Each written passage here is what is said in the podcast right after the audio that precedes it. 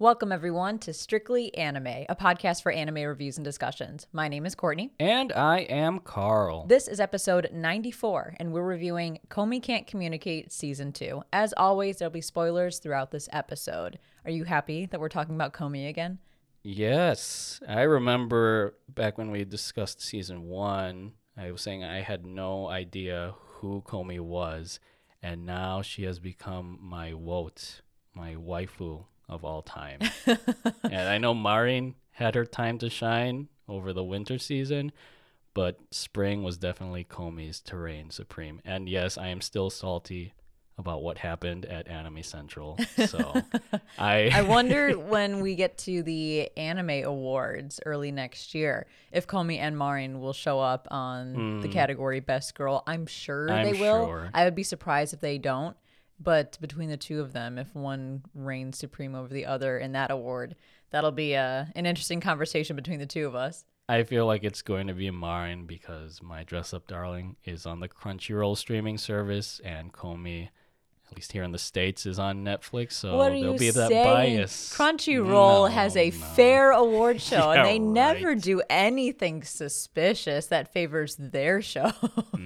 If you can't Mhm. tell by my extreme sarcasm, I will say it took all of my strength in reading that opening to not say Kongming can't communicate because ever since we've been watching your boy Kongming, I always instinctively want to say Kongming instead of Komi. Your I don't know why. Your girl Komi can't communicate. It doesn't go the opposite way. When I talk about Kongming, I don't want to say Komi, but for some reason, when I talk about Komi, I want to say Kongming. So if that happens during this review, I apologize. But to start us off, first of all, for all of our folks in the United States, or even if you're not in the US and you want to celebrate this, happy 4th of July. It's 4th of July when this episode is coming out. Yeah, everyone get out your freedom fries and celebrate. or I don't know, just just make a firework explode really loudly in your neighborhood or something. Yeah, I'm sure everyone today, um, besides listening to this podcast episode, will hopefully be celebrating with friends and family, grilling, drinking, shooting off fireworks, and doing all sorts of belligerent activities as we do on 4th of July. I don't know what plans we have. We actually got invited to four separate 4th of July outings, so we're going to have to pick and choose. The nice thing is 4th of July is on a Monday this year, so people are doing some of those celebrations on Sunday and some of them on Monday, um, so we can maybe make appearances to as many of those celebrations as possible, but I'm sure we will be drinking a lot. I'd rather. It's been really hot this summer, so I, I'd rather just have like an indoor activity. But I, I like, Blow up fireworks inside. no, like I, I also just hate fireworks, like just going off every ten seconds. Um, That- yeah, you would. you don't like when balloons pop either. yeah, well, like fireworks, they're nice to, they're pretty to look at. But yeah, if, if I hear ones just within like a, a ten yard radius go off, it, it's really alarming. But I, I do love like things off the grill. So So, like do you- barbecue and hot dog. Do you like fireworks in anime? Because that's a pretty big thing, especially in slice of life anime, to have like a fireworks scene at the summer festival where the two characters have this romantic moment as they're watching the magical fireworks. Would that would that bother you if you went to like a fireworks show? Because they, they seem pretty intense in Japan compared to some of the fireworks displays we have here in the US. But what like do you like fireworks shows? Are you saying do I like watching fireworks in anime? Okay, I guess both questions. do you like firework fireworks in anime and then separately do you like watching fireworks shows in real life? No, yeah, like I enjoy watching fireworks. I'll go to a fireworks show. It's just that on 4th of July, you never know when a firework is going to go off. That's true. Like at least in in your proximity. Especially with a in show, Chicago. Yeah, with a show, you know, it it's planned, it's timed so you know what's going to happen. But yeah, in Chicago, it's just explosions everywhere. Sometimes you'll be driving down the street in the city on 4th of July and then someone will just light fireworks or whatever in the street and you'll be driving along and suddenly there's an explosion in your face. You just got to be ready for it. Yeah, that's that's terrifying. But like a fireworks show, again, it, it's pleasing to the eyes, so I can deal with that. Okay, that's good to know the difference where your where your tolerance is for fireworks. I don't know if we'll be shooting anything off that's super huge, but for anybody who is, have a fun Fourth of July and a safe Fourth of July. Please don't explode your arm off or go to the hospital or anything like that. Yes, please, for the love of Kami-sama, don't get isekai'd by a firework. don't put ideas in people's heads. um, so before we jump into anime-related topics, really, really quick, but really, really important. Thank you so much, everyone, for helping us reach our goal of 100 ratings on Spotify. I actually think we surpassed that by a couple of ratings. We beat after... Komi's goal of trying to reach 100 friends. Yeah. That'll be our next goal, it, helping yeah. Comey get more friends faster. Um, but yeah, thank you, everyone. We seriously appreciate it. It it really does help us a lot because the majority of our listeners are on Spotify. So reaching this goal is a big, big milestone for us and helps us out when new people find us or discover our podcast on Spotify and they can see the not only the rating but the number of ratings as well. So thank you everyone for I'm looking right now uh, for 102 ratings as of this recording. We really, really appreciate it. Yeah, our score's pretty decent too. Not to brag, but I'm glad that our Spotify listeners out there do enjoy our content. So yes, thank you. Thank you so much for your ratings. So yesterday, I saw Fruits Basket Prelude in theaters and oh my god, the emotions. I knew it was going to be emotional, but it's another thing when you actually sit there and experience the emotions. But did you tear up? Because I know you you've said before that Clannad, like the the number one slice of life comedy out there, uh, like that was the only anime that you've ever actually cried watching. Yep, and that's still the case. I did not cry while watching Fruits Basket Prelude. However, I did get choked up, like legitimately choked up. I felt that swelling in my throat and my my eyes got a little a little moist, um, but I did not cry. Clannad is still the only thing in anime or not in anime, really anything in general that I've ever cried to in my entire life. So it's going to take something major to top that. But I did enjoy Fruits Basket Prelude quite a bit. I will warn anybody who's going to go see it, although actually by the time this episode comes out, I think it's no longer in theaters in the US. It was a very limited run. I think it only had like three to four days that it was showing in theaters. Um, but for what it's worth, the first 20 to 30 minutes of Prelude is actually a recap. I was kind of disappointed in that. Um, as you all know, I very strongly dislike recaps, especially in this world of streaming. I think that it's it's unnecessary. And if I'm paying money to see something in theaters, I kind of want it to be all new content. If I wanted a recap, I would just go back to the show itself. However, I would say of all the recaps I've ever had to sit through in anime, this one was probably the best one. Not saying much, but it was probably the best one because, and I'm trying to avoid spoilers here, but it was like one of those YouTube compilation videos of like the best moments between, you know, these two characters or the best scenes between these two characters, whether it's like the best fighting moments or the best romantic moments or whatever. So for this, it would be the best romantic moments between two specific characters in Fruits Basket that I particularly love. I think everyone mostly loves them. Um, so it was kind of nice sitting through that recap to a certain degree because you got to experience all of those amazing moments in like like back to back to back. However, I'd still at the end of the day not want to waste 20 to 30 minutes on a recap. And how long was the entire movie? That is a great question. Let me check here. So the movie had a runtime of one hour and 28 minutes, according to Mal.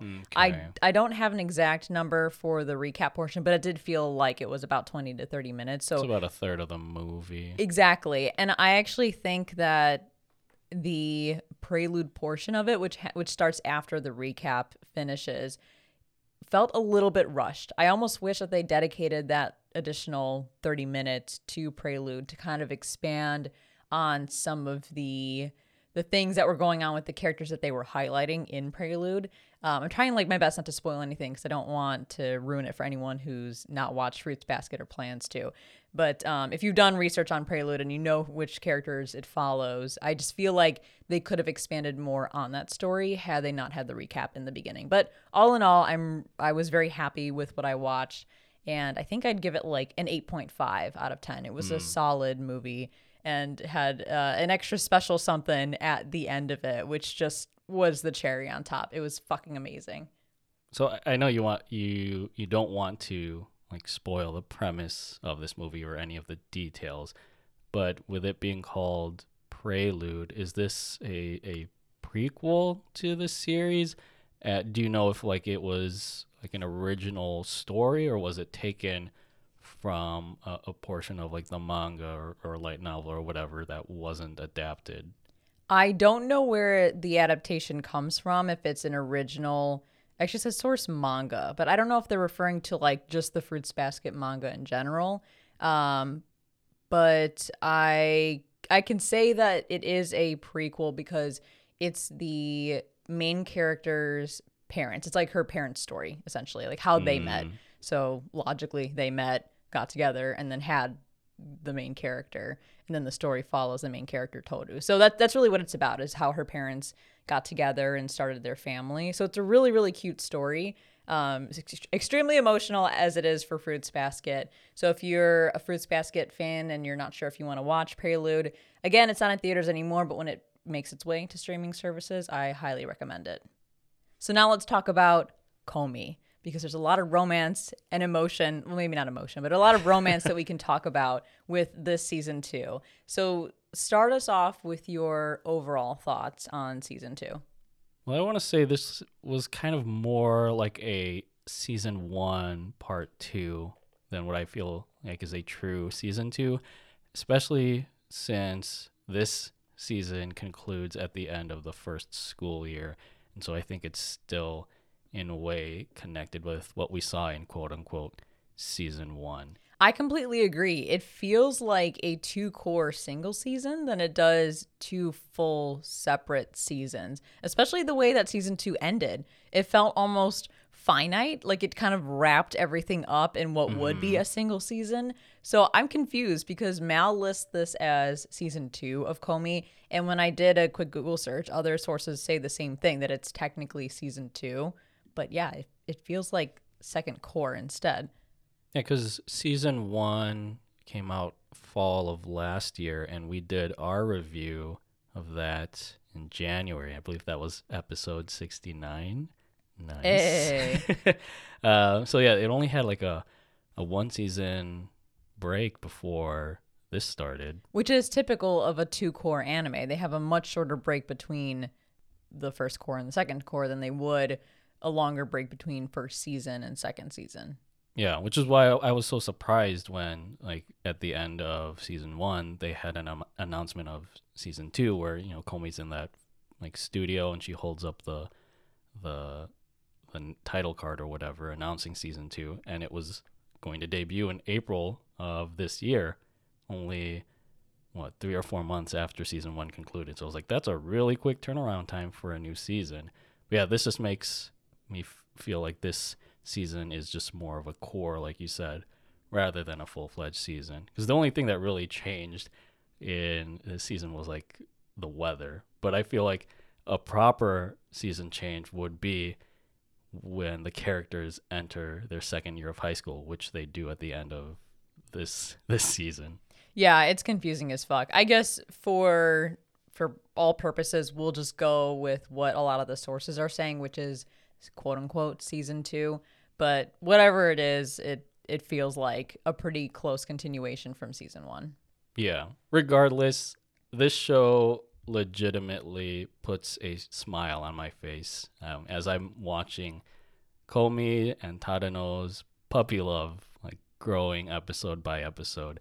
And I know like the show as a whole it continues to focus on the considerable amount of growth and development for Komi in her communication journey. And I know like for her that means like speaking in full sentences, but that that's a far cry from like back in season one when she's pointing out the word thank you in magazines, like when she's getting her hair cut to thank the barber. And now she's able to have like a full blown conversation with Tadano. So there are many moments in this season where she continues to break out of her shell in bigger ways. But I just love that, you know, like with season one, it was kind of dropping small hints of Komi and Tadano's feelings for each other. And you get more of that here, but it feels like it's starting to snowball even more, uh, especially with like the Valentine's Day episode and the White Day episode. That's the exact reason I actually like or enjoyed season two more than season one. Still really loved season one, but season two gave much more romantic development, as you said, between Komi and Tadano. Last season, I felt like did not deliver nearly enough romance. To me, it was like peppered throughout the show, and I was almost sitting there waiting, like, when the fuck are they going to show us more cute moments between Komi and Tadano? But this season finally scratched that itch and gave us some pretty significant moments between the two of them.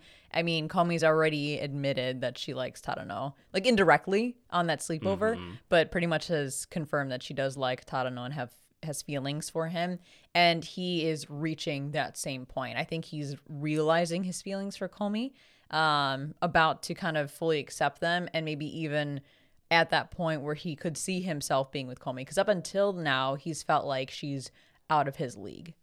Yeah, I think he just has to get out of that headspace of not feeling like he's deserving of her. Because like we've seen throughout the show like he is kind of like her number one cheerleader her number one mentor and just an overall great friend to her. So of course he, he meets the qualifications to to be her love interest.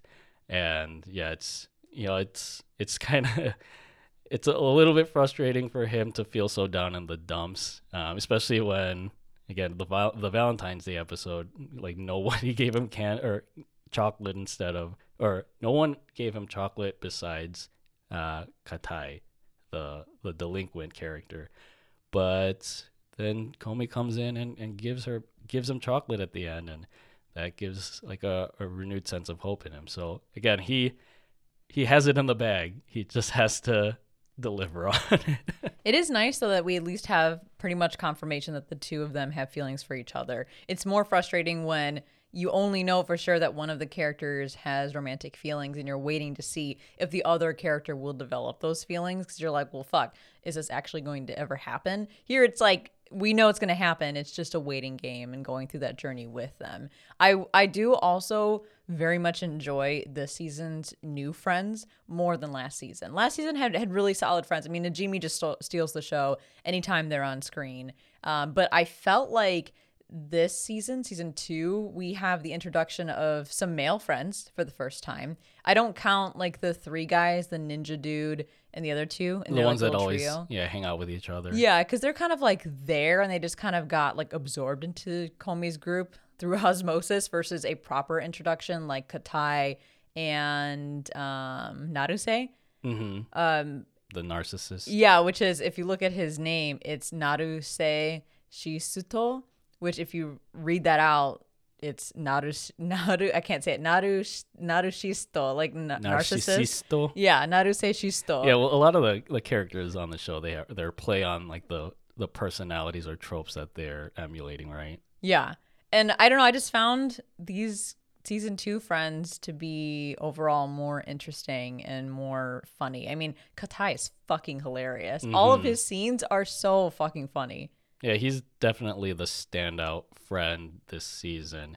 And yeah, I would say overall, like I like I still think the friends that were in season one were a solid group because they're the names that I remember the most. Like half the time I was forgetting what Katai's name was.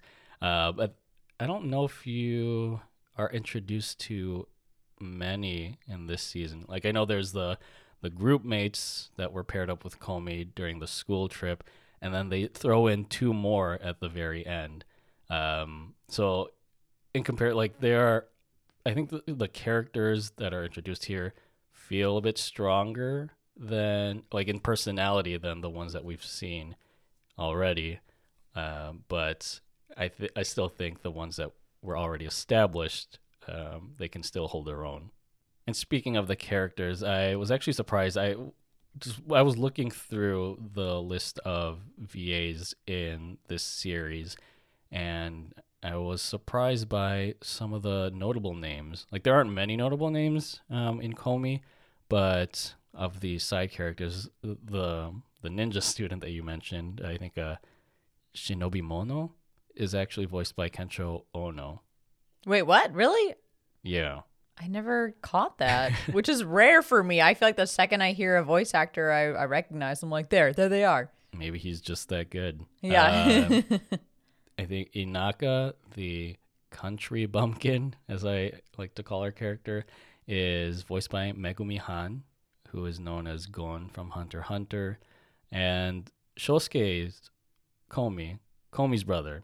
Wait, Um, who's who's voiced by Megumi Han? Gon. No, no, no. I know Gon. I know she's Gon's Oh, um, she was the the classmate who came from the countryside. What's her name? Because she's Inaka. listed here as um, Netsuno Chika or Chika Netsuno as well. Does she do two characters? What the fuck? Hold That's on. the fire girl from the racing episode. Not the super competitive girl, but like the actual fire hair girl. Uh, I pulled. I just pulled up the Komi-san wiki, and for Inaka Nokoko, that's a funny name. um, it says here the Japanese voice is Megumi Han. Uh, Okay, yeah, I do see that here on Mal. It's uh, Inaka's not listed on season two's cast list, but if you go to season one, you can see both her and Netsuno, and both of them show Megumi Han as their voice actress.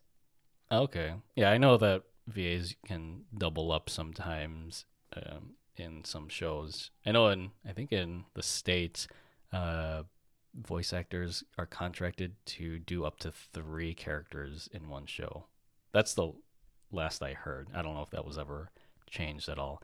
Anyways, uh, the last VA I wanted to bring up that was interesting is the VA for Komi's brother, again Shosuke Komi, who I think actually has a speaking role in this season. Like we only saw them visually in the previous season, uh, but it's Junya Enoki's voice. Yeah, Yeah. I think we talked about that in season one. Oh, so he did speak in season one. No, I don't. I don't think he spoke, or he, maybe he did a little bit. But yeah, Junya Enoki um, is Komi's brother, Mhm. and he probably had just as many lines in season one as Komi did. Um, but yeah, he was very limited in season two as well. That that one shopping episode that you're referring to. Yeah. He spoke a decent amount. I think the only other time we hear him is when in the last episode when he answers the doorbell and he just makes like a noise. He just says like one word and that's it. Yeah. Uh, and for those who don't know, Junya Enoki is the voice of Yuji Itadori from Jujutsu Kaisen, as well as Fugo from JoJo Part 5. So, notable names in this cast. Uh, and I, I know uh, Tadano is voiced by the same VA who's in, was it Black Clover? That blew my mind. See, I'm still working through Black Clover. I think I'm on episode 22. But when I first, I think I may have told this already, but when I first uh, started the show and I heard Asta's voice, I'm like, this guy is fucking annoying. Not not the voice actor, but just Asta's voice. He never stops screaming. I'm like, who is his voice actor? This person probably has their throat destroyed from screaming all the time as Asta. And I realized, oh my god, it's the same voice actor as Tadano. They don't exactly sound too similar, so I wouldn't have known noticed if I hadn't looked on Mal. But yeah, far enjoy hi- uh, the voice actor's performance as Tadano over Asta. Yeah, so that VA is Gakuto Kajiwara, um, to give him credit. Uh, just to remind myself, Komi's voice actor is Koga Aoi, and I don't know if she's had any other. Oh, she is Kaguya from Kaguya-sama: Love Is War. Is this who that is? oh wow, yeah, she is. What the fuck? Okay, I we haven't watched, or you've watched a little bit of Kaguya, I right? dr- I dropped Kaguya after three episodes. I'm gonna get some some shit for that, but I did. I, I tried. It didn't resonate with me. Yeah, I'll I'll have to give it a try. Um, even though like I can't say much about Komi's voice yet, although she does have more speaking lines in this season, so she's got that going for her. With all that said, grab your notepads, dear listeners, as we dive into our synopsis and discussion for Komi Can't Communicate Season 2, which is the 2022 anime adaptation of a manga series written and illustrated by Tomohito Oda. Produced by OLM and directed by Kazuki Kawagoe, the second series follows Komi as she continues towards her goal of making 100 friends and a possibly ulterior goal of taking her friendship with Tadano one step further. In episode 1, broken into four segments, it's just the arrival of winter, it's just a delinquent, it's just studying at Nakanaka's, and it's just a final exam. Despite the strictly series scorching summer spectacular, it's the season of fall over in Komiland, as our titular heroine shares a cheeky moment with Tadanormi before being bequeathed a notebook by Najimi to keep track of her friends' names. The newest of which is Cobra Katai, a delinquent who is seemingly all bark but no bite. Slice of life school scenarios ensue anew, from a heated study session to a final exam undertaking where Tadanormi ends up with Komi's eraser, a memory of which I hope he won't soon erase. All right, right out the gate, let's discuss OP and ED. Uh, OP is called. Oh God, I'm gonna butcher this. Ao butcher Butcher? butcher this. Ao Hyakushoku, which is translated to 100 Blue Colors by Miku Ito. What did you think Ao of this? Hyaku Shoku, not Ao Hyaku Ito. I see it as Ito Oh, on on Mal. I don't know. I don't know that kanji. well, Either way, one of the two. yeah. Either way, it's about 100 blue colors. But what did you think of this OP, uh, both audio and visual wise? Visuals are gorgeous. I love it. I think it's really soft um, and, and pleasing to watch. Song is mid. I just don't care for the song. It's it just doesn't like resonate with me and it doesn't hit the same way the first OP does from season 1. I love Mhm. love the the OP from season 1 uh, with I don't remember the name of the song. Cinderella? Yeah. by Cider Girl. Mhm. The song sounds fucking amazing. It's such a vibe. The lead singer has a great voice, and the animation was just so fun. Like seeing Komi fall from the sky, what a way to introduce that character. Here, like, it's again like it's a softer song, so the animations match. Um, but I do think it's gorgeously animated. It's just the song itself to me is like not one I would be putting on the playlist. Although it did make it on the playlist, didn't it? Yeah, it, it's a decent song. It, I'll, I'll admit, it does not hit as hard as Cider Girls OP from the first season. Uh, but I think what's funny with this song is, like, you hear the OP at certain instances in the show where it's not being played with its regular visuals, and they kind of use it to a very comedic effect. So, like that opening, like the I don't know if it's like chimes or whatever. It's like the like every time I hear that, I, I just think back to some of the the the comedic scenes where the OP is used. Uh, so in that sense, it's kind of iconic, but outside of that, it it's again not a, as much of a vibe as Cinderella. Um, visuals wise, like I, I do enjoy how there's this film camera view of Komi's perspective as she's watching her friends and going through her daily school life. Uh, but you know, there's the, the sequence where it gets really stylized, and there's another shot of Comey as she's like falling from the sky, because you know, like she's an angel falling from heaven, right? Um, but I think at that point, it, it's kind of it's almost like My Hero, where it's hard to distinguish between the two LPs visually because they they look very similar. Yeah, I could see that. As for the lyrics, I think this is a song about a confession of love. Um, one of the verses, I believe, says, When I run with you, there's always a breeze, that sky, 100 colors of blue. I think that's in kind of in reference to the 100 friends that Tadano helps Komi to make, each of them kind of like a different shade of blue. Um, and like running with you, there's always a breeze, kind of like how Tadano's just been helping her along the way with you know navigating the sky of friends i guess and i think in the chorus one key lyric is where should i put this feeling away that i love you so much so there you go Don't put it away anywhere. just let it be. Yeah, Tell just- the world. just let it all out you can write it on your notepad or just say it in your squeaky voice And in the ED, we have okay, I'm gonna butcher this again. Koshaberi Biyori, which I think translates to small talk weather by Fantastic Youth. I'm on the opposite end here from how I felt about the OP. Um, I love the song for the ED. I do not like the visuals. I'm sorry. I, I don't like rotoscoping. It just is it's weird to me. And this is like watching something out of Just Dance, the video game. yeah, that's that's funny because yeah, it, it's kind of like you have the pixelated characters, um, and they are kind of rotoscoped as they're they're filing out of the classroom, and then kind of leaving Komi by her lonesome. Uh, it kind of reminds me of like there were some PC games in the 90s, 2000s that had this sort of aesthetic. Um, it kind of creeped me out, but something about this was just pleasant.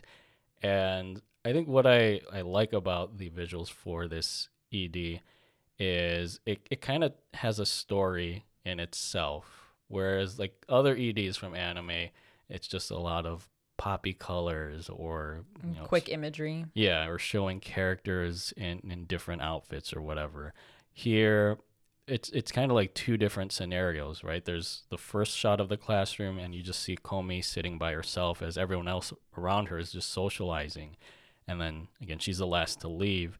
Uh, but then you have a, a brighter classroom scene that flashes, I think, halfway through the song, and you see Tadano like talking to her. Wait, there's two different like classroom scenes in yeah. the ED. I thought it was all one, and they just all run no. together. See, I was not paying attention. Look, yeah, I, I rewatched it right before um, we started our recording, and yeah, the second one is more positive because it's again Komi socializing with Tadano, and everyone is saying bye to her as they're leaving the classroom. So it's kind of like uh, Komi uh, before when she was struggling with her communication issues, and then after when Tadano started to like help her out in her journey to find a hundred friends. So again, like it, it's it's a very subtle story in the visuals, but it's it's something that I appreciate because um, you know like EDs they always kind of just like get a bad rap for just being there. Uh, yeah, I don't want to totally write off the ED visuals, even though they're not my favorite. Like they, they're, I definitely appreciate what they're going for. I agree. I love the old school video game aesthetic, and I like the idea, like the concept of just a still camera watching the classroom and so much going on all at once, but everything that's going on is specific to that particular character and what they've done in the show, the way they were introduced and their friendship with Komi. So it's kind of cool. It's almost like Where's Waldo? If you watch it enough times, you can see or pay attention to each character and see what they're doing. Like you have Najimi like dancing and being all silly and goofy. That's very much their personality. Um, it's just it's fun to watch for that aspect, but I like then I see the rotoscoping and I'm like, nah. Yeah, I, I can see how that can be a a, a drawback. Uh, but speaking of like you know, watching individual characters closely, one that's kind of obvious besides Najimi is when Yamai cuts back into the room um, and hides in the back locker as Komi's about to head out, um, just so she can like uh, sneak up behind Komi. Another one that's interesting is if you watch Naruse, the narcissist, uh, is because he's he's doing a weird dance. He like he's by himself, and then he just starts just doing a weird dance by himself and like uh, gliding across the back of the room. And then you, you see him blow a kiss to Komi, even though she's just sitting by her lonesome. it, I just love like like the ED kind of just captures the personality and vibe of each character. So you can just have these small character moments that you can look at specifically, and yeah, I think that just kind of makes the ED worth watching over and over again. Uh, lyrics, I think it's just kind of like a another bottled up confession.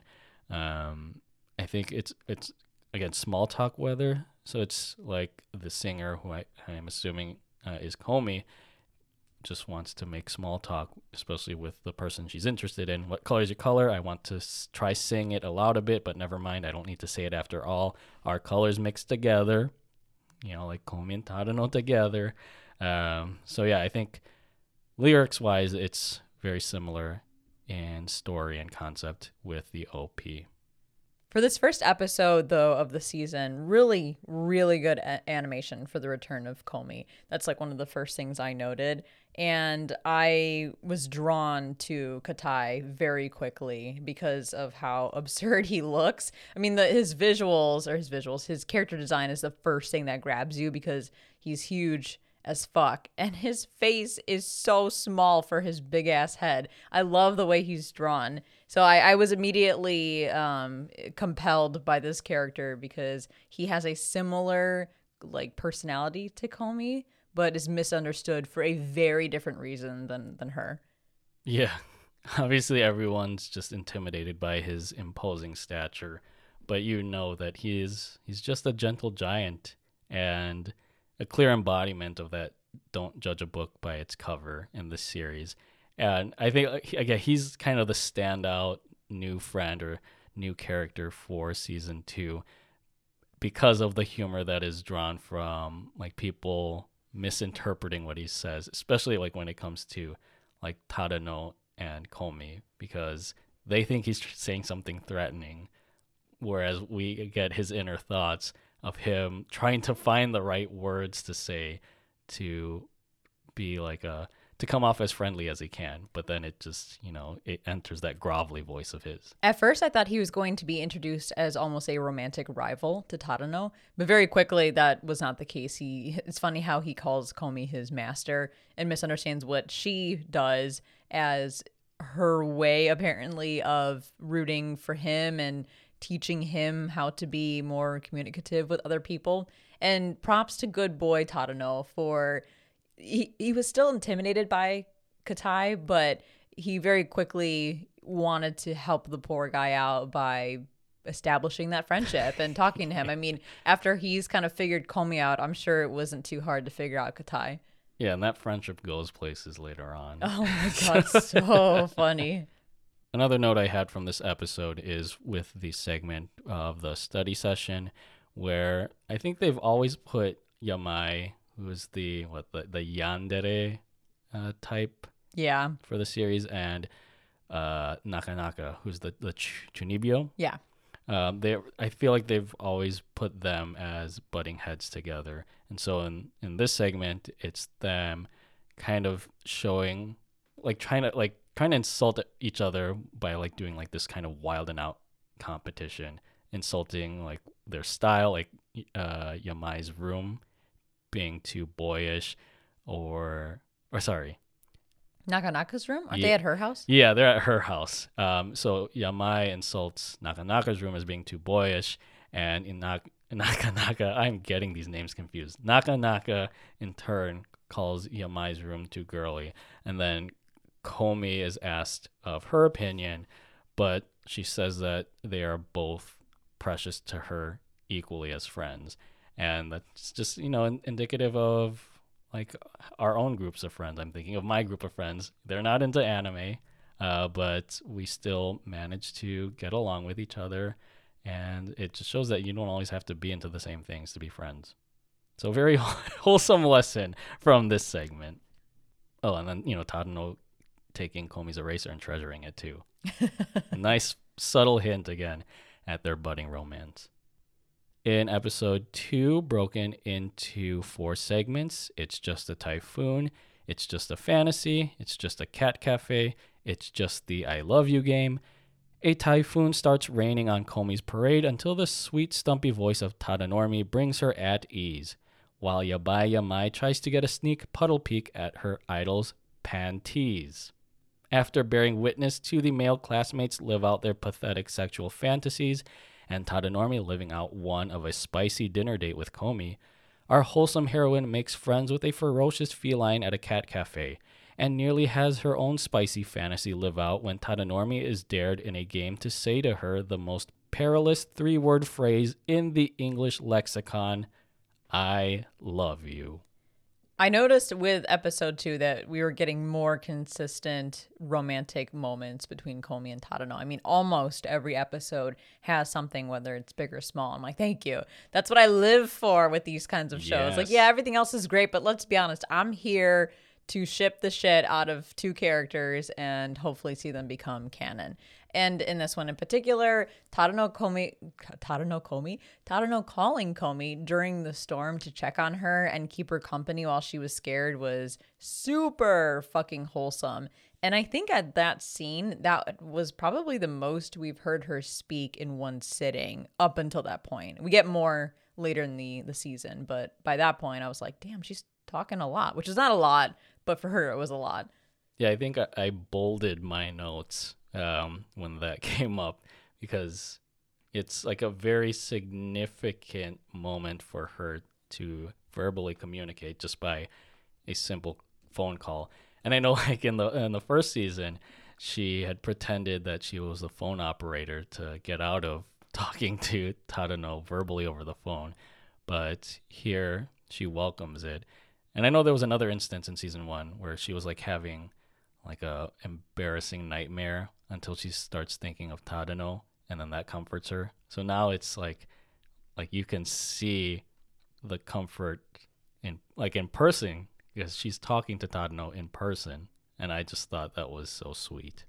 And then Tadano imagining what it would be like to live with Komi and do dishes was fucking wholesome. And of course, his fantasy would be so much more wholesome than the other fantasies that the other boys were having. Not to say that those were super degenerate or anything like that, but by comparison, Tadano's is pretty reserved, pretty tame, but very, very cute.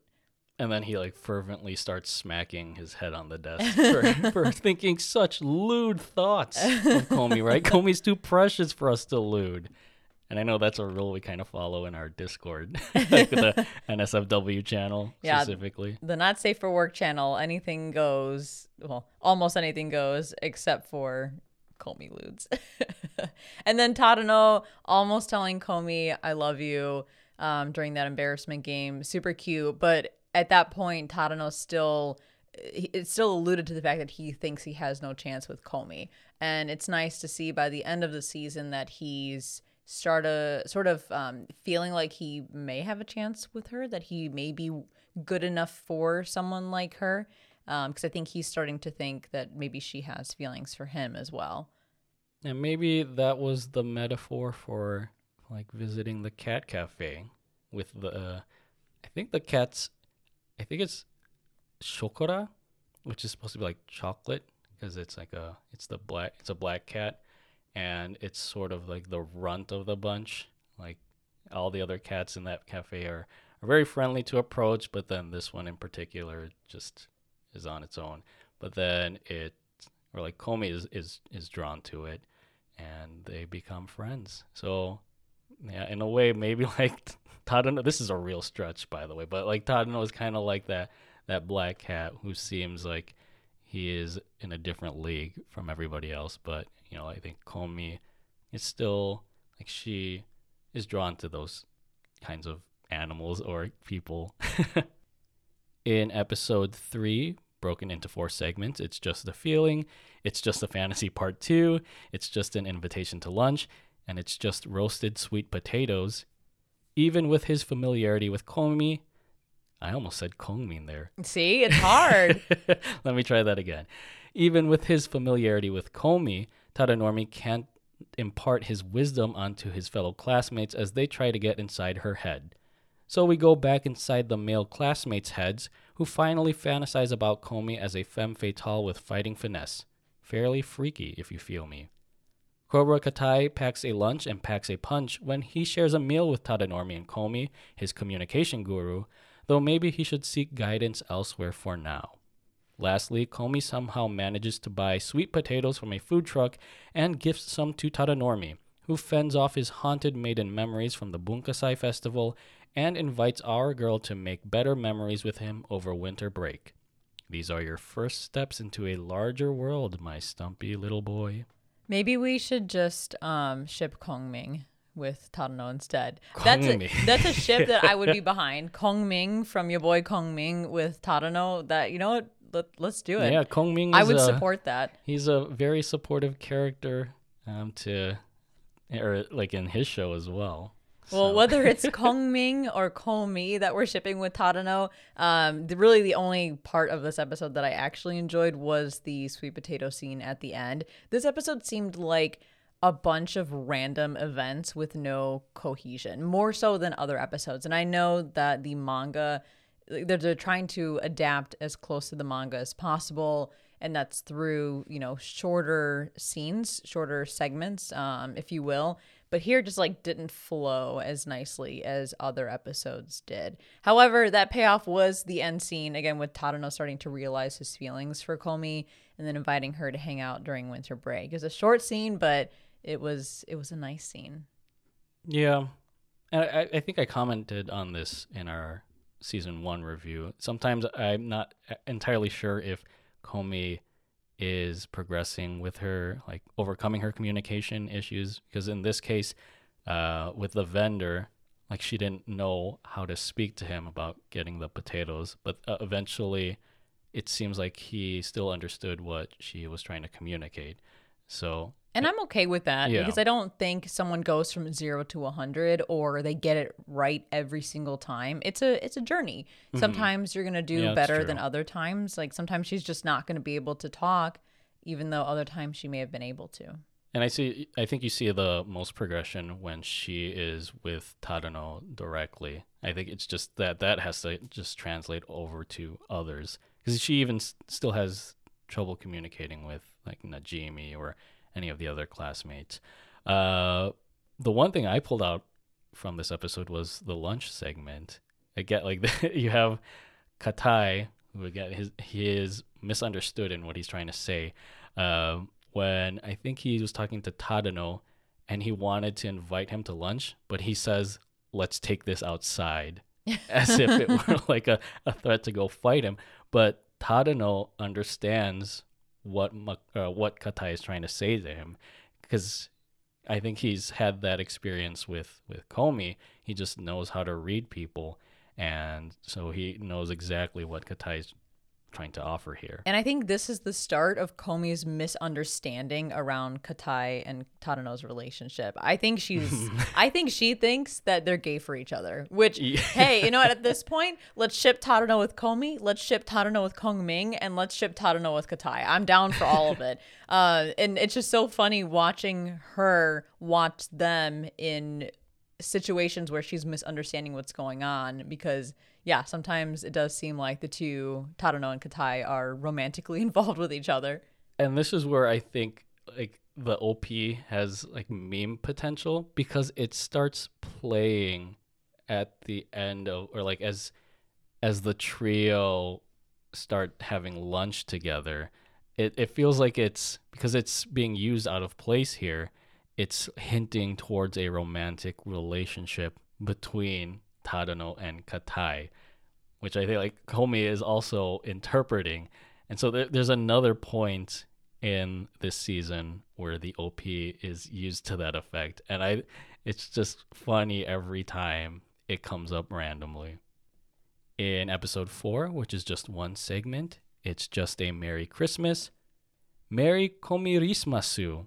Our wholesome heroine is thrust into a Yuletide pinch when Najimi puts together a gift exchange for the class, though her younger brother Shosuke steps in as Santa's biggest helper to assist with buying the gift.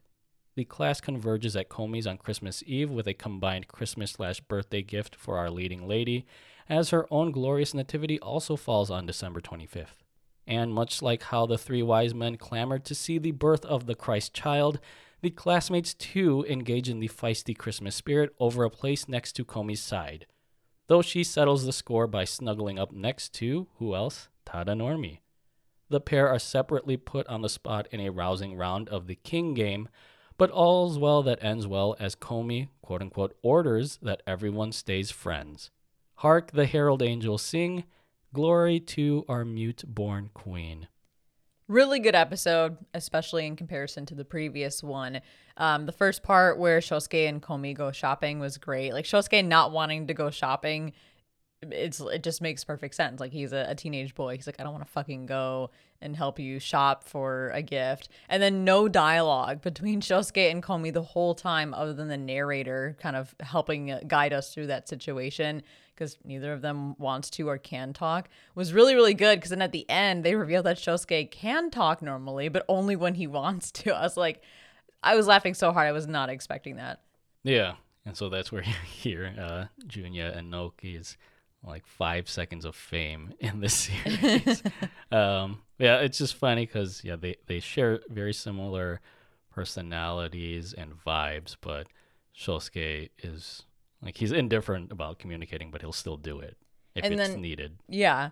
And then the, the second half with the party at Komi's place was also fucking hilarious. Like starting off with that whole breakdown of who sits where and how to sit next to Komi reminded me of some of uh, the episodes from Gintama, particularly the one where the entire episode is a mental battle between Gintoki, Shinpachi, and Kagura, deciding who gets to eat the majority of the hot pot. It's just that level of absurdity for something that is so small and mundane, but honestly does create a very awkward social situation. We've all been there, right? Where like you got a big group of people and you you have a particular seat you want to sit in or a particular person you want to be by, but you don't want to be too obvious. You don't want to be rude to anybody else and you're like, "How the fuck do I do this?" I felt every moment of that scene. That's what I kind of like about uh, Komi too is that you have these scenes which are very realistic, but it puts a very comedic spin on it. And like you said, it, it's the way this plays out is almost like watching some sort of intense tournament in a regular anime. Uh, and then you know when they, when they play like the king game and they, they do all these strange like commands um, there's a there's a small Code Geass reference. There is. That was awesome. Who was it? Uh, It was when Naka Naka yeah. uses the Geass power against Yamai. that was really good. and then of course you have uh, Komi's mom, who just all of a sudden joins the game, uh, commanding Tadano to kiss uh, the the the ninja kid on Yeah. the cheek. That was so funny because that's so in line with Komi's mom's personality. She's so outgoing compared, especially compared to the rest of her family, that she definitely would be into a fucking game like this where they're trying to get two people to kiss each other. But I was not expecting Tadano to to be paired up with any of the male characters, let alone the ninja character. But it w- it was such a funny scene. Like it was wholesome and funny at the same time because he does actually kiss him on the cheek, and then the other guy gets flustered. I was like, "What the fuck is happening? This is great." The one other thing I took away from this episode is that Komi's birthday is on Christmas, December 25th, which I think is the perfect day uh, because that's when heaven came down to earth for both Christians and simps. I was hoping, yeah, I was hoping to see more romantic moments in this episode between Tadano and Komi because it's the Christmas episode and because, to your point, it's Komi's birthday and this is prime real estate for those type of scenes. And I was even surprised when Najimi sat on Tadano's lap when he and Komi were next to each other because it basically ruined the moment for Komi and Tadano. And well, Najimi's known for that. Yes, but Najimi also is known to be a hardcore shipper of Tadano and Mm. Komi. Like they are always placing them in situations where they can have romantic development. So for Najimi to ruin a moment like that, I was kind of surprised. But I guess we had our moments in later episodes. Yeah, Najimi is sort of a, a wild card because wasn't there a, a mix up about um, everyone greeted Komi happy birthday even though it was Christmas Eve, uh, and then someone clarified that it was actually December 25th, the next day, and then they blamed Tadano for it. But later in the episode, you see a, a flashback where you know it was actually Tadano who had helped everyone agree on one gift for Komi, which was the the large the cat plushie that she ended up really enjoying, and then I think he was actually right about her birthday, but everyone was just blaming him for being wrong. Yeah, I think it was just a, a comedic moment, Just but also kind of like, oh, poor Tadano. yeah, getting the short end of the stick. In episode five, broken up into four segments, it's just a snowman, it's just a snowball fight, it's just the end of the year, it's just New Year's. Do you want to build a snowman? Komi, let's go and play. We see you build with Tadano out in the snow. Najimi's in the way. Oh my god. Is this uh is this a follow up to the one time you rapped a uh Well, I a have- an episode synopsis? I have much more coming up. oh my episode. god. After their homage to Frozen, Komi's classmates next pay homage to the war film genre as they engage in a snowball fight with some younglings, with whom Comey is paired, leading to the older team's automatic loss as she is more precious to protect than attack. Komi definitely goes on the attack on New Year's Eve, though, as she engages with her grandmother in a game of Hanafuda to avenge her cousin Akira. The feud is left in the past, however, as our wholesome heroine welcomes the new year with a shrine visit and lends a helping hand to country bumpkin Inaka, where she sells shrine shells at the shrine store. Uh, I want to just comment on the first scene in this episode where I think Tadano and Najimi go to Komi and invite her to make the snowman. Uh, there's no spoken dialogue at all in that scene and I think it's just all like sounds, like onomatopoeias. And this kind of harkens back to the point that communication doesn't always have to be verbal to be understood. Um, so it, it was an interesting choice for this scene to just play out with no verbal communication.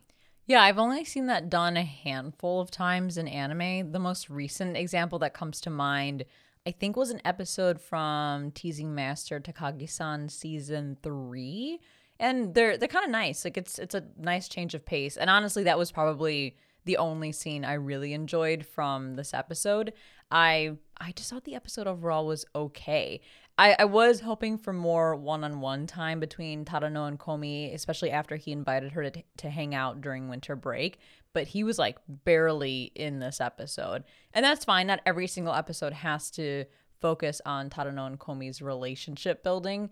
But when I think about the other stuff that happened, the snowball fight and playing that card game, um, that game with her grandma and her cousin, it was all just okay to me. Yeah, I guess you could kind of consider this a bit of a filler episode. I don't know if it's just because it's a like a, a quote unquote holiday episode since it's centered around New Year's. Um, but yeah, the other thing that I just enjoyed was uh, the scene where one of the grade school kids is knocked out. Uh, as I think another kid tries to make a sacrifice play, and then you have this very somber classical music playing. I believe it is Air by Johann Sebastian Bach for any of you classical music aficionados out there. In episode six, which is broken into three segments, it's just everyone's New Year's, it's just ice skating, and it's just a cold. Komi goes on a separate shrine visit with Najimi and Tadanormi and secures a fortune of good luck. Hopefully, some good luck with my stumpy boy, now I'm saying, now I'm saying. Cobra Katai reaches out to our stumpy boy to go ice skating, but cowers at the appearance of Komi sensei. Our ho hum hero is forced to teach both of them how to ice skate, leading to an unexpectedly romantic scene that would make BL lovers freak. But what's got everyone freaking out is when Tadanormi catches the far too common cold in slice of life stories, leading Komi to save and soothe her stumpy soulmate in place of Najimi. An NC 17 hand holding scene nearly ensues until Najimi arrives to break that shit up. Right now, we don't need that kind of violent content in our lives. After the previous episode, I watched episode six and was like, let's fucking go. More relationship development. And I don't only mean between Komi and Tadano, but I also mean between Tadano and Katai. Because, yeah, this episode was probably one of the best this season. So, going back to the ice skating scene in the beginning, Komi and Tadano holding hands while skating was great and all, but Katai and Tadano holding hands was far better. It was so I mean just the whole thing was so fucking funny because here you have Tadano and his actual love interest, but then you have Katai who wants to be Tadano's friend, but his the way he approaches it feels so BL, feels so boys love and it's it's so fucking funny to watch. And then when they played the OP Yes. over the scene with Katai and Tadano while they were skating, making it feel far ro- more romantic than you know if they didn't play that song. It was it was just chef's kiss. The whole thing was so funny and all of the humor hit. that's why I think the OP is just meme material.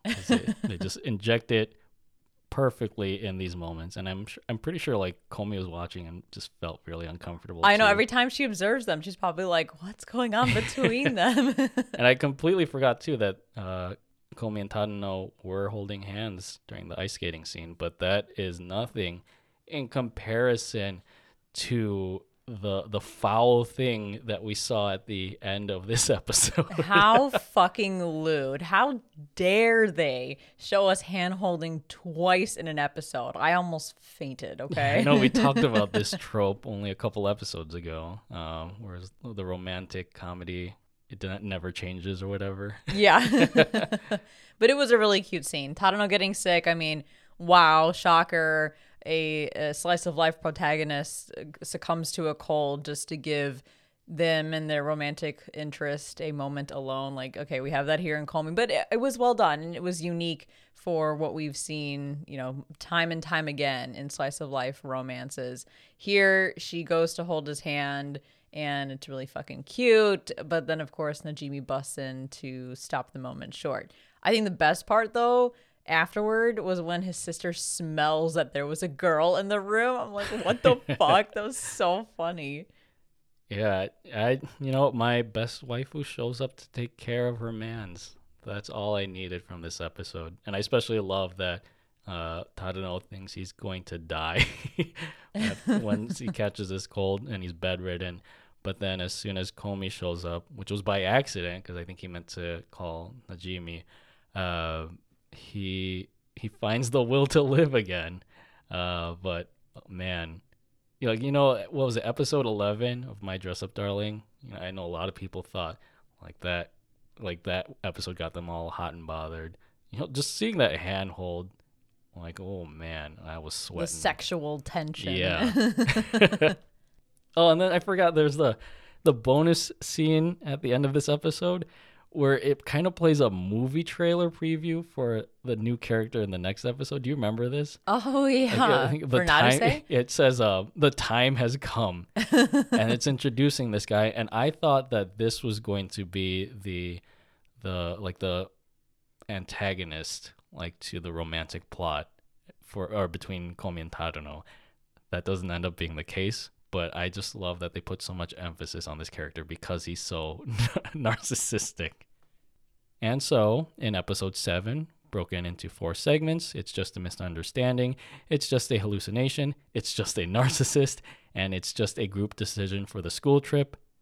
Komi writes a flustered letter to Najimi asking if they saw any of that OnlyFans content from the previous episode.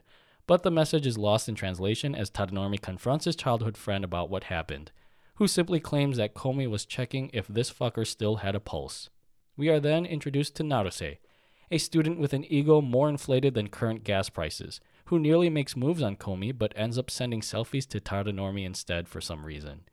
In a rare, serious turn for the series, the episode concludes with Komi verbally confessing her concerns about the upcoming school trip to Tadanormi, and our ho hum hero comforts her with his bright eyed, silver cowlicked positivity. Oh boy, Naruse Shisto, the Naru, the Naru, the Narcissisto. The Naruto Sisto. Fucking hilarious. I mean, his name is hilarious. His character is hilarious. I think he even has his own fucking theme song. Oh, That's how narcissistic he is. I mean, maybe the other characters have their own theme songs as well, and I just haven't noticed, but his is very apparent. And I mean, if there is one character to give their own theme song, it's going to be the narcissistic character.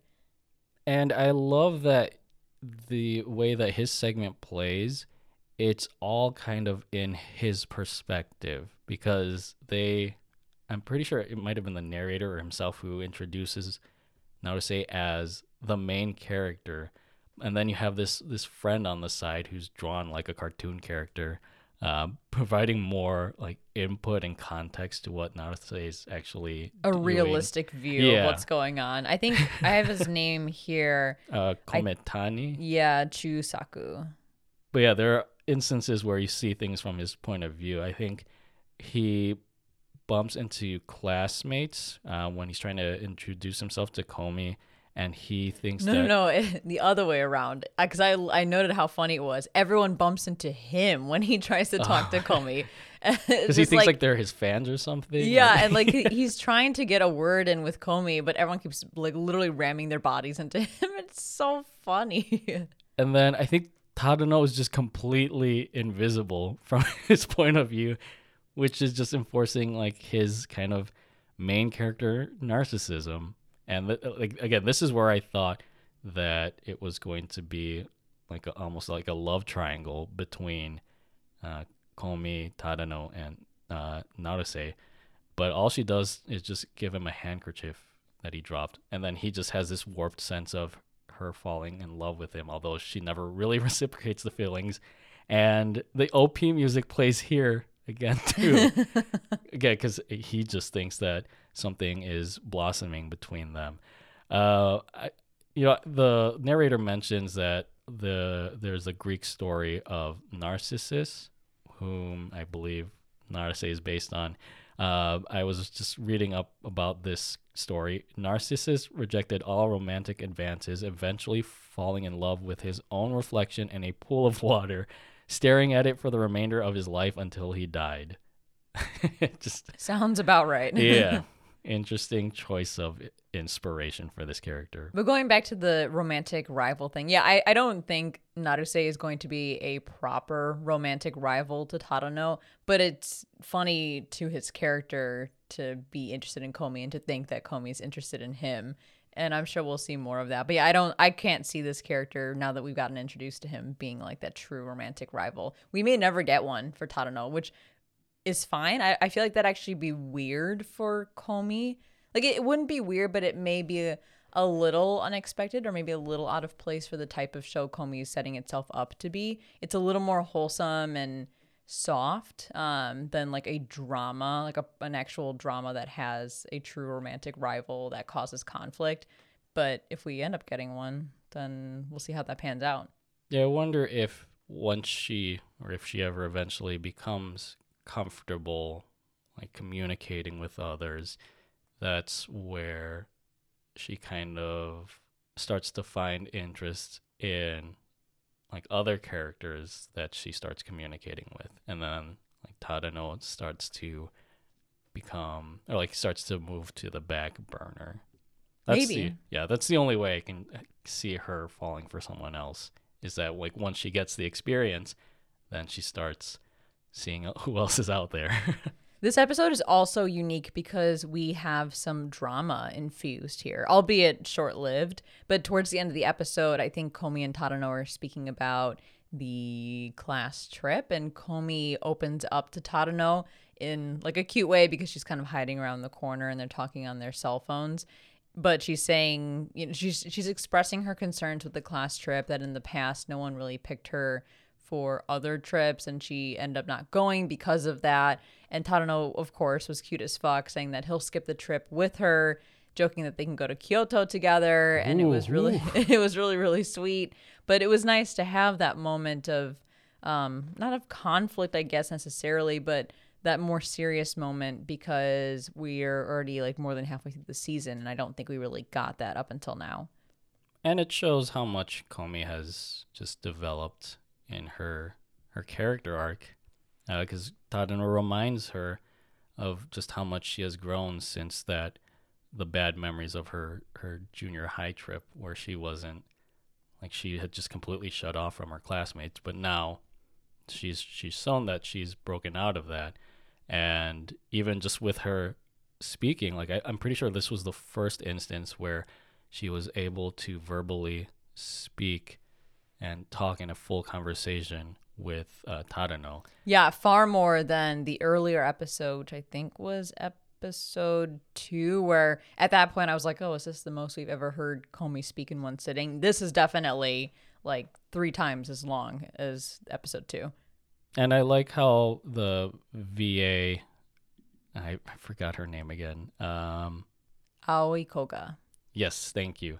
I, I like how Aoi Koga, like she still emulates how Komi is just so nervous of using her speaking voice that it, it just sounds very feeble, but you can tell that she's also trying her best. Like I love that she captures that dynamic with this scene and it makes it even more pivotal. In episode 8, comprising just one segment, it's just the school trip. The class hits the old dusty trail to Kyoto, and Komi's two group mates vow to make sure she has a grand old time. The class's tour guide fails miserably at her job of tour guiding, but takes comfort in the main not yet love interest taking heed of her recommendations. The real activities start at night, though, as Komi-san avoids getting Rule 34 at the hot bath, and Cobra Katai and Naruse welcome getting Rule 34 while Tadanormi documents the moment through a camera lens. So this was another episode that I felt was just okay. It was another one where there wasn't really any progress on Komi's goal to make friends. Um, granted i guess a little bit with like her her group mates but i think we get more of that in the next episode um, and there also really wasn't any romantic development with tadano not to say that that has to happen every single episode but i mean if, if it's not going to be romantic development with tadano i would expect the other goal to be at the forte but this one just kind of felt pretty stagnant um, i mean Komi was happy to have so many friends to spend time with but i think this I, i'm finding with season two that the episodes are hit or miss. There's a good chunk which are miss. Not to say they're not good episodes. It's just for me personally, it's not what I'm hoping to see or what kind of keeps me engaged with Komi. But the episodes themselves, still at the core, are good. Like there was a lot that happened here. Um, it was kind of nice to see them on their class trip, seeing them in a, in a setting other than their their school or their their classroom, um, and to just see how they they interact as like a full group um, in that that new setting. Yeah, they just act like any other school class on a field trip, right? just goofing off, not really taking anything seriously. There are moments between Komi and Tadano here, though. Remember, like they, they kind of split off from the group to tour around the area themselves. Oh, that's true. And then You're there was like a, I think you had tried to explain the the kind of slip up in oh, the conversation. Yeah. Oh, right. Where he, Tadano was explaining that he likes the architecture or something related to the shrine that they were at hmm or the temple that they were at. And Komi writes in her notebook, um, like, Watashi mo suki or something like that. I can't remember what it said. Is that what it said? I don't know. You tell me because you were trying to explain the context of how it could be misconstrued, like the meaning of it. Yeah, because in Japanese, when you reply to somebody, if the subject of the sentence has already been established, you don't always necessarily need to restate the subject of the sentence in your reply. It's kind of like saying, essentially, like, I like the architecture here. And then Komi was saying, oh, I like it too, but without the it specifying the inanimate object. It's more like, hmm. I like as well. So that can be misconstrued as like, She saying that to Tadano. yeah, like saying I like you as well without specifying the subject. It's kind of it it, it allows for that misinterpretation. So I, or that misunderstanding. So I think Tadano was kind of like shocked at first because hearing or reading what she wrote at first he was like is she talking about me is she saying she likes me although she quickly cleared up that that misunderstanding Yeah. And so it's another one of those, I don't think I've said it yet this episode, kilig moments. you know, that Filipino word for just that gushy, lovey dovey moment. Um, yeah, the only other real part of this episode that was phenomenal, I guess, was. The bath scene Yes. that yeah that was fantastic don't get me wrong even though this episode was oh, okay Oh, I would say everything up until the bath scene was okay. The, that bath scene was fucking hilarious. And of course, at the center of it is Katai because Katai has so many fucking hilarious moments in this season. And they went all like almost all the way. They had us they had us in the They first half, not gonna lie. With the moaning and like you don't even see what's going on. You just see like a shot of the the room and then they pan to Katai and Naruse making some sort of like, Like body weird poses. bod- yeah. Yeah. bodily gestures and then they they pan out further and it's all of the boys posing in like a muscular pose i mean i i like scream laughed when when that came on i was like i don't know how to react to this what's happening is it sexual is it not but of course it's a joke especially because like the way that they're framing both Katai and Naruse before the the body pose reveal. It's like, you know, And I whatever definitely you saw find on Pornhub. yeah, I definitely saw that clip make its rounds on Reddit. it was definitely posted on the the R anime subreddit a couple of times. and then this was another instance where you know, like Komi, I think, passes by and sees what's going on, and that just gives her mixed thoughts about like what Tadano is into. And I think she asked him right in the next episode. At at one point, she's like, "So what was going on with you guys in the in the bathhouse?" All right. I think the, towards the end of the next episode. But yeah, I don't know. I don't know if we ever heard what Tadano's answer was, but I'm sure he tried to clear it up. And speaking of which, in episode 9, which is just one segment, it's just the second day of the school trip. On the second day of the school trip, the group mates sent Komi to theme parks and takoyaki. wow. Komi is also unknowingly roped into a street performance until she is secretly saved by groupmate Sasaki with her mad yo yo skills, an act to which she confesses later that night. Speaking of confessions, we get a small but significant confirmation of who Komi's been crushing on. Like it already wasn't obvious, though. Kato and Sasaki then set up a ruse for Komi to nap on Tadanormi's shoulder on the train ride home, and my heart can barely take it no more.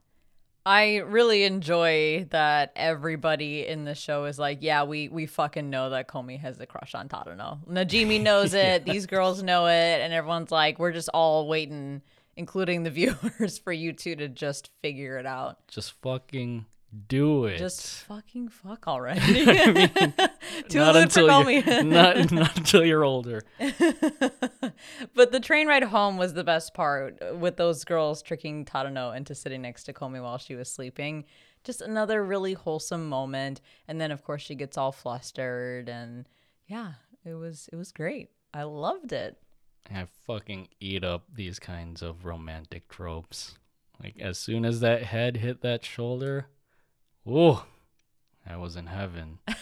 and then just seeing her like slowly write on her notepad the letter H about the first letter of her crush, or like I think that's what was translated. Hito Or no, Hito like, is his first name.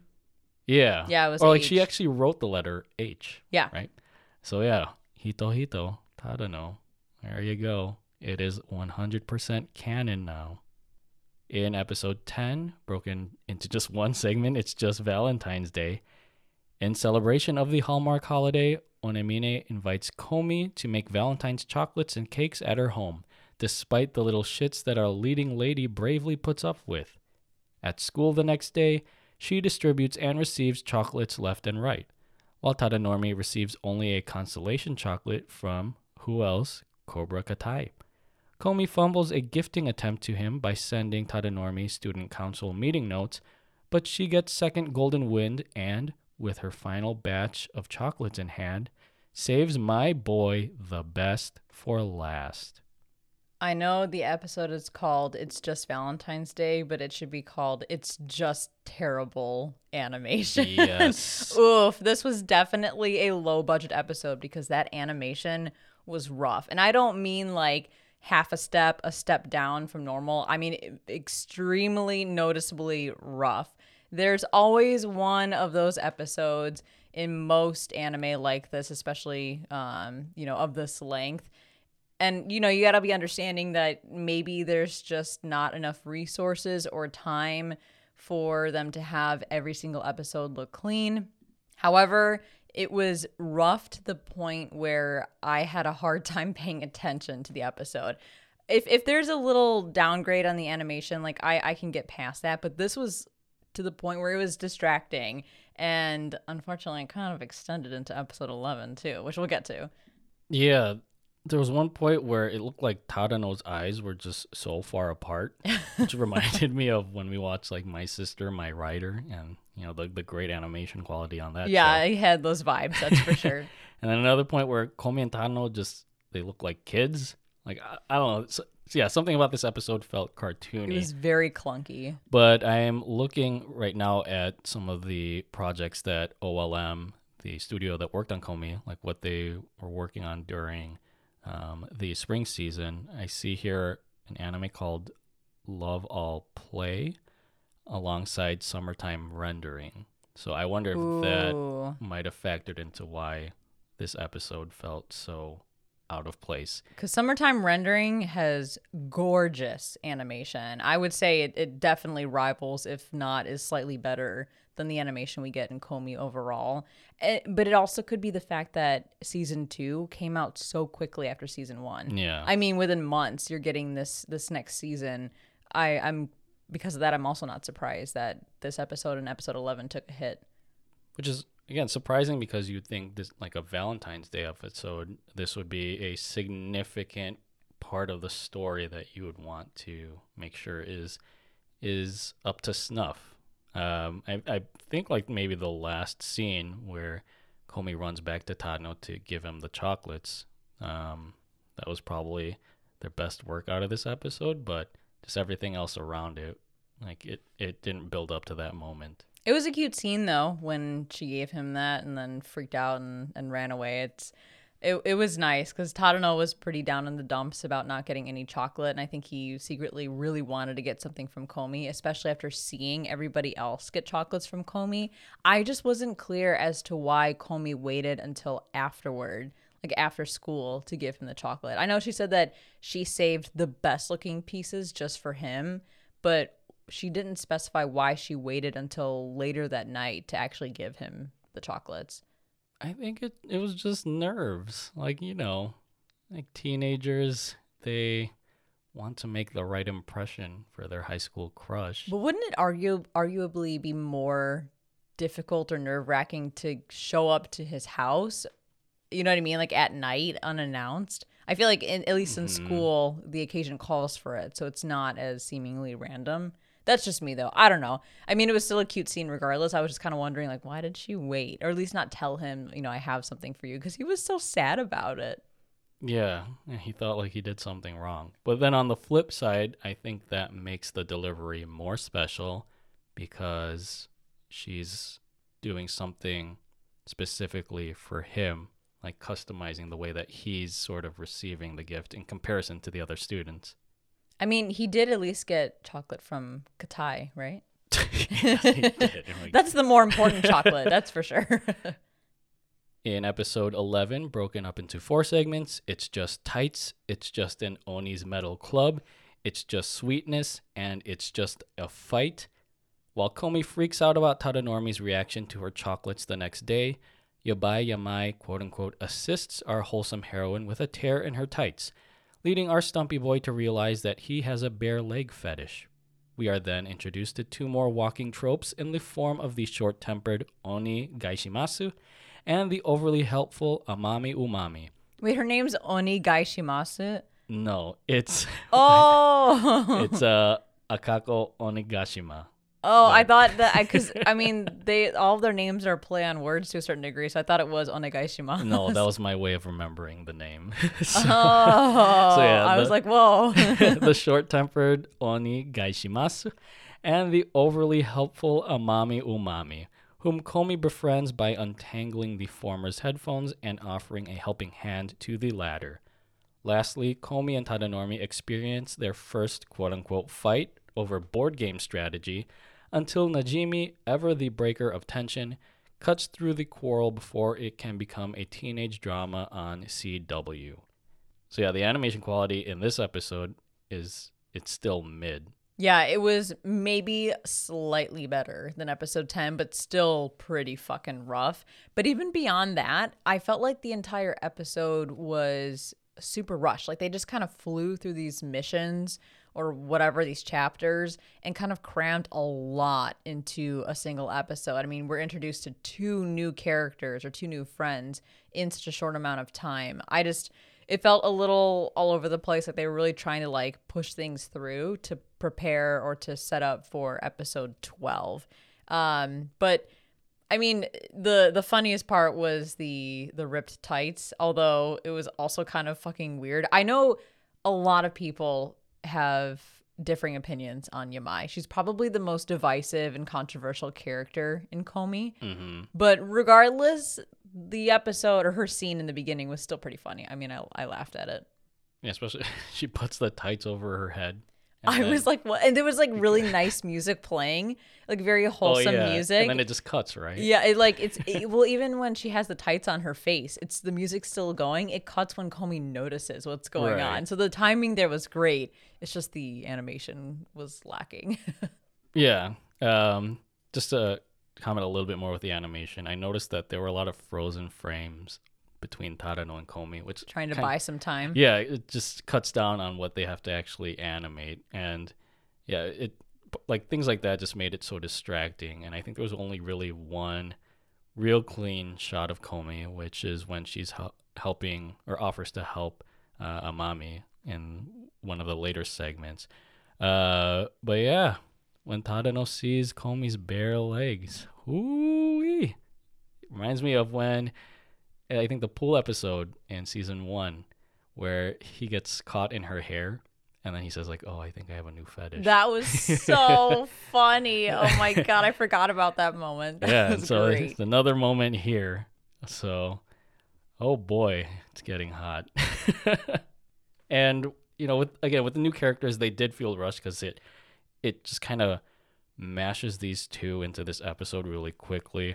But with Onigashima, I feel like for most of the characters that Komi has befriended, none of them have really put up a fight against her. Not like, you know, like a physical fight, but like really presented her with a challenge to make a friend. And I thought that this character was going to do that, but uh, you know, as always, Komi's kindness prevails. Um, I, I was just kind of hoping for more of that. Like, yeah, it's great that Komi's making these friends so rapidly, but with a character that has this this sort of short temper or, or snaps when provoked, I I thought that that would have been a, a good challenge for Komi. Yeah, that's a good point. I didn't think about that. Um, it did feel like there there was more effort that she had to put in in the first season to make these friends, but maybe it's just one of those things where as she grows her friend circle, more and more people become willing to get closer to her. Mm-hmm. Because if other people have already done so, that makes the barrier to entry a little bit easier for other people. And so I think at this point, she just has 73 more friends to make. And so if my math is correct, she has made 27 friends up until this point. And in the final episode for season 2, episode 12, broken into two segments, it's just White Day and it has just been one year. It's Tadanormi's turn to take a trinket to his true love on White Day. But when he asks his little sister for help, she digs deep into his love life, causing overwhelming awkwardness to ensue. Our stumpy boy then visits upon Komi's house to drop off the gift, but her mother and father exponentially increase the awkwardness levels until our leading lady comes to the rescue. Tadanormi bequeaths Komi with some hand cream, which she lovingly accepts, and I'm sure it will come in handy someday. As the school year winds down, the class engages in an eraser war tournament arc that Komi ultimately wins because fuck you, that's why. Komi somberly reflects on the conclusion of a fun and life changing year for her, and Tadanormi once again radiates best boy energy by comforting her and reminiscing with her. And Najimi once again executes their tension combo breaker by interrupting their lovey dovey moment once more to gather everyone for one last hangout. The episode ends as year two begins in a locker scene between Tadanormi and Komi, reminiscent of their first encounter, as our wholesome heroine raises a toast to a new year with our ho hum hero. If only love stories moved as fast as school years in this show. Thank God they pulled through on the animation for this last episode. It looked gorgeous. It looked really, really good. And the White Day arc was fantastic. It was everything I've been waiting for. It was so funny, it was so wholesome, it was so cute. And then the chaos of it all when Tadano is like trying to figure out what to get Komi, and his sister thinks he's getting something for Katai, and then he rings on Komi's doorbell, and her brother's an- her brother answers, and like just hangs up on him and then he panics and then her mom forces him to come inside and then he sits down in her room and her dad shows up and says literally nothing and stares at him. And then Komi comes in freaking the fuck out when she gets home realizing what the hell's going on and her room is a mess and it's just the whole thing was like non-stop chaos the pacing was was really really fast but in a great way that just made you fly through that scene feeling like you were in Tadano's shoes the whole time Yeah, the absolute state of this white day. and, and I know like white day is not a concept that we are familiar with um, in the West. So it's kind of like a what a, a reverse Valentine's Day in Japan. So I guess the best way I can sum it up from what I know, it's like Valentine's Day is an opportunity for girls to give chocolates to guys they have interest in, although they do have friend chocolates, um, friend choco, where it's just meant to be on a friendship level. And then on White Day, the guy can reciprocate the gesture and therefore the feelings, supposedly, by giving the girl chocolate in return. Mm, so as they say in Star Wars, the circle is now complete because Komi has gifted Tadano and Tadano has gifted Komi. So why the fuck aren't they together yet? um, yeah, you know, in the beginning, I like how you know he's still reflecting on the chocolates that Komi gave him on Valentine's Day, to the point where he had kept the the wrapper of the chocolate and he starts sniffing it. Oh my god, so funny. and then his sister walks in and just starts snooping and then he asks for her advice and you mentioned that the way he addresses his sister even though she's younger than him he calls her by a like a San. He- Yeah, like he- I a think he uses um, formal What the fuck is her first name? hitomi Uh, yeah, he calls her Hitomi San. I don't know if it's just because she was giving him advice, so he was. Or if he just thinks son. that lowly of himself right? Well, I, I have to pay. We have to go back and see other scenes with them because I don't know if he calls her just Hitomi or Hitomi San in other scenes. hmm And then she explains what certain gifts mean. Like candies mean I love you, marshmallows mean I hate you, cookies mean friendship. So what does hand cream mean? Oh, um, I want you to Uh, give me a jerk me off. hand. Yeah. oh my god.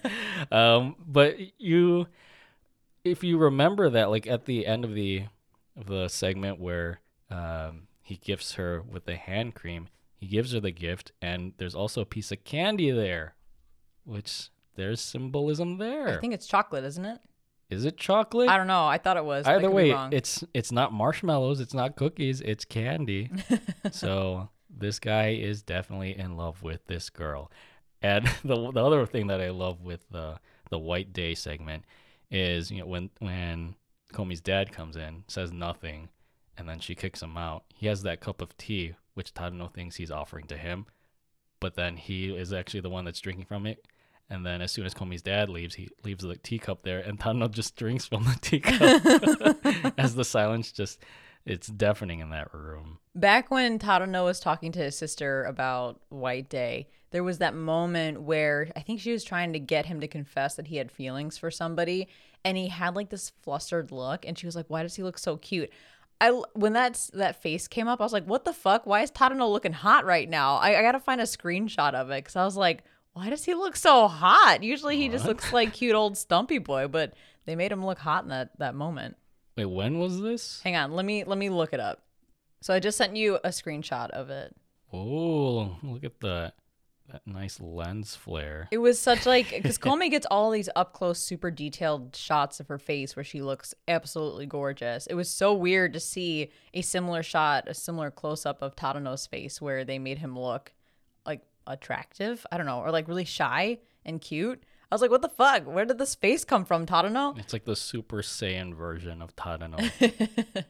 That eraser war later in the episode felt like something out of JoJo. Not only because they had JoJo Oh, references, did. but because they took something so mundane and made it so epic, which is a very common thing in JoJo's Bizarre Adventure. yeah, it's very similar to the scene we talked about earlier uh, from the Christmas episode where it's the, game of them trying to find seats um, in the party, and then here, yeah, I, I still don't know what the point of this eraser game is.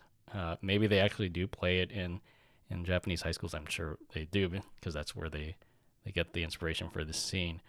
Uh, but yeah, it's another one just taking a super maybe like super common or normal thing and giving it like you said the the JoJo spin.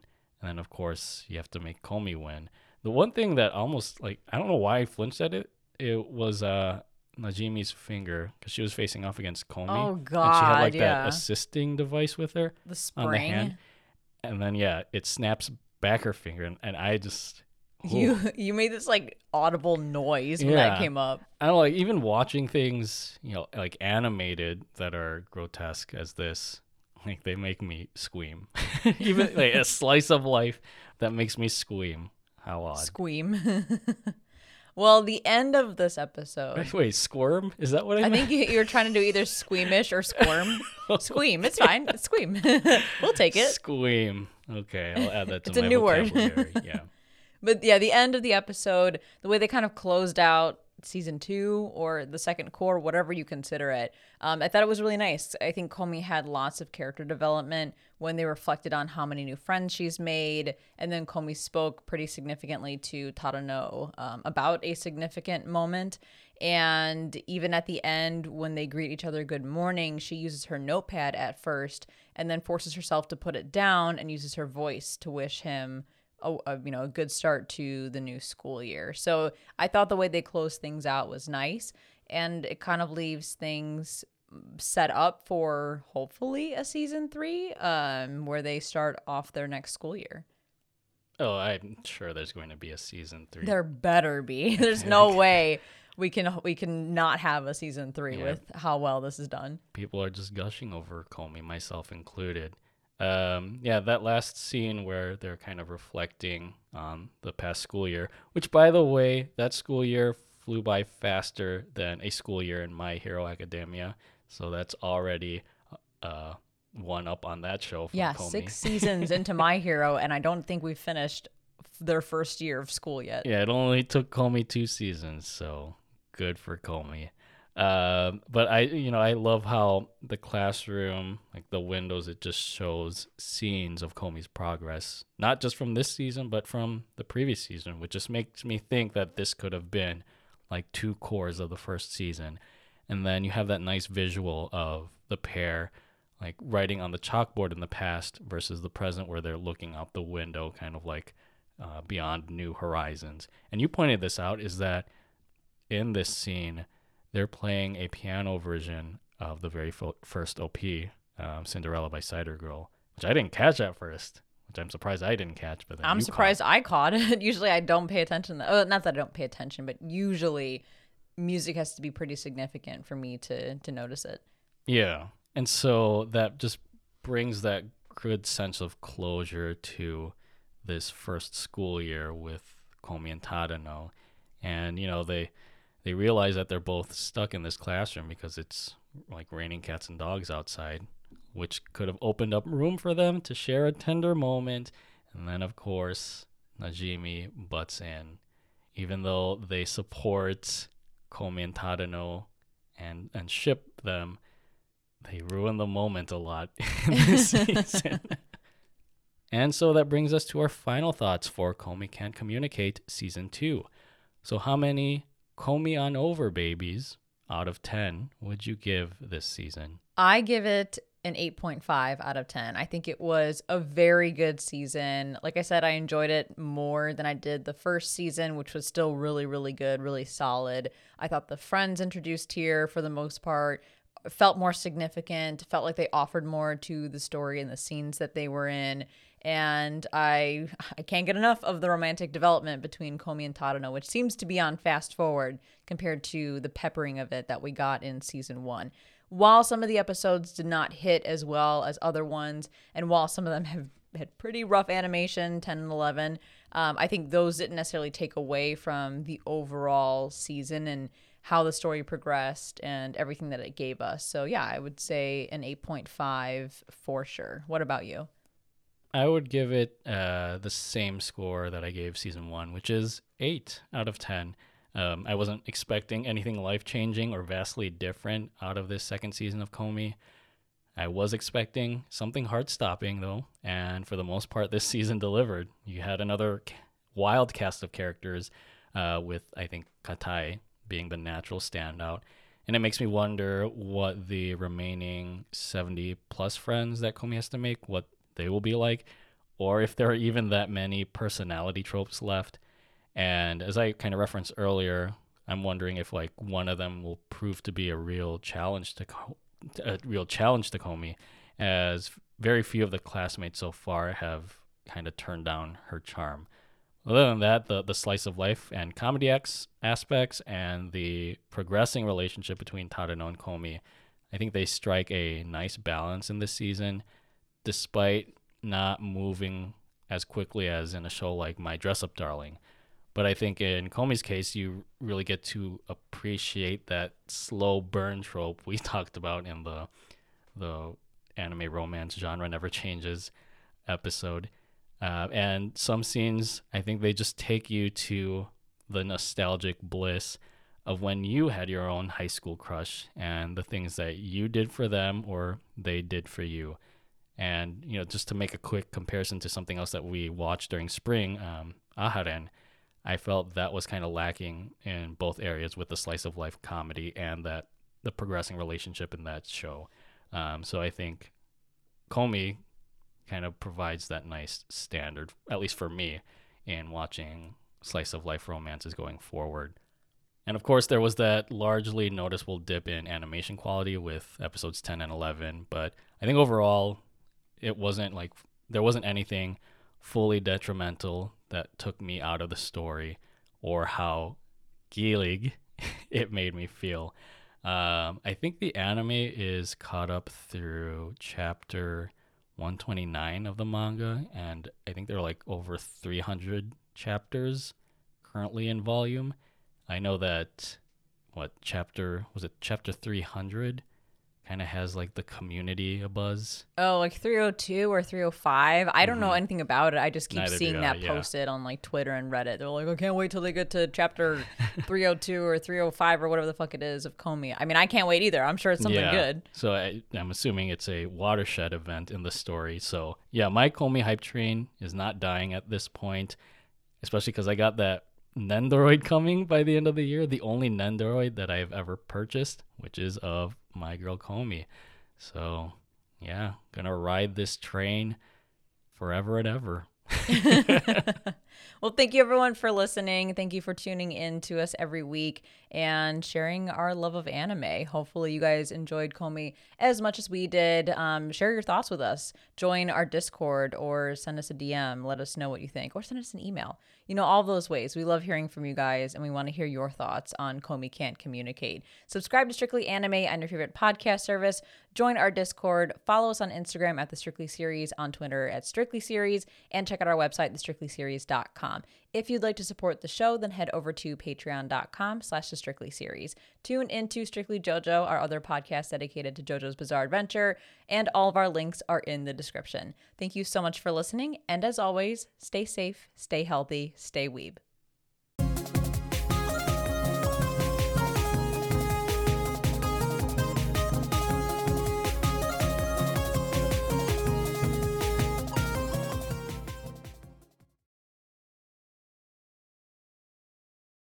And lends a helping hand to country bumpkin Inaka, where she where she sells shrine shell. oh boy, you made this difficult for yourself. Where she sells shrine shells at the shrine store. There we go. On the second day of the school trip, the groom. On the second day of the school trip, the group.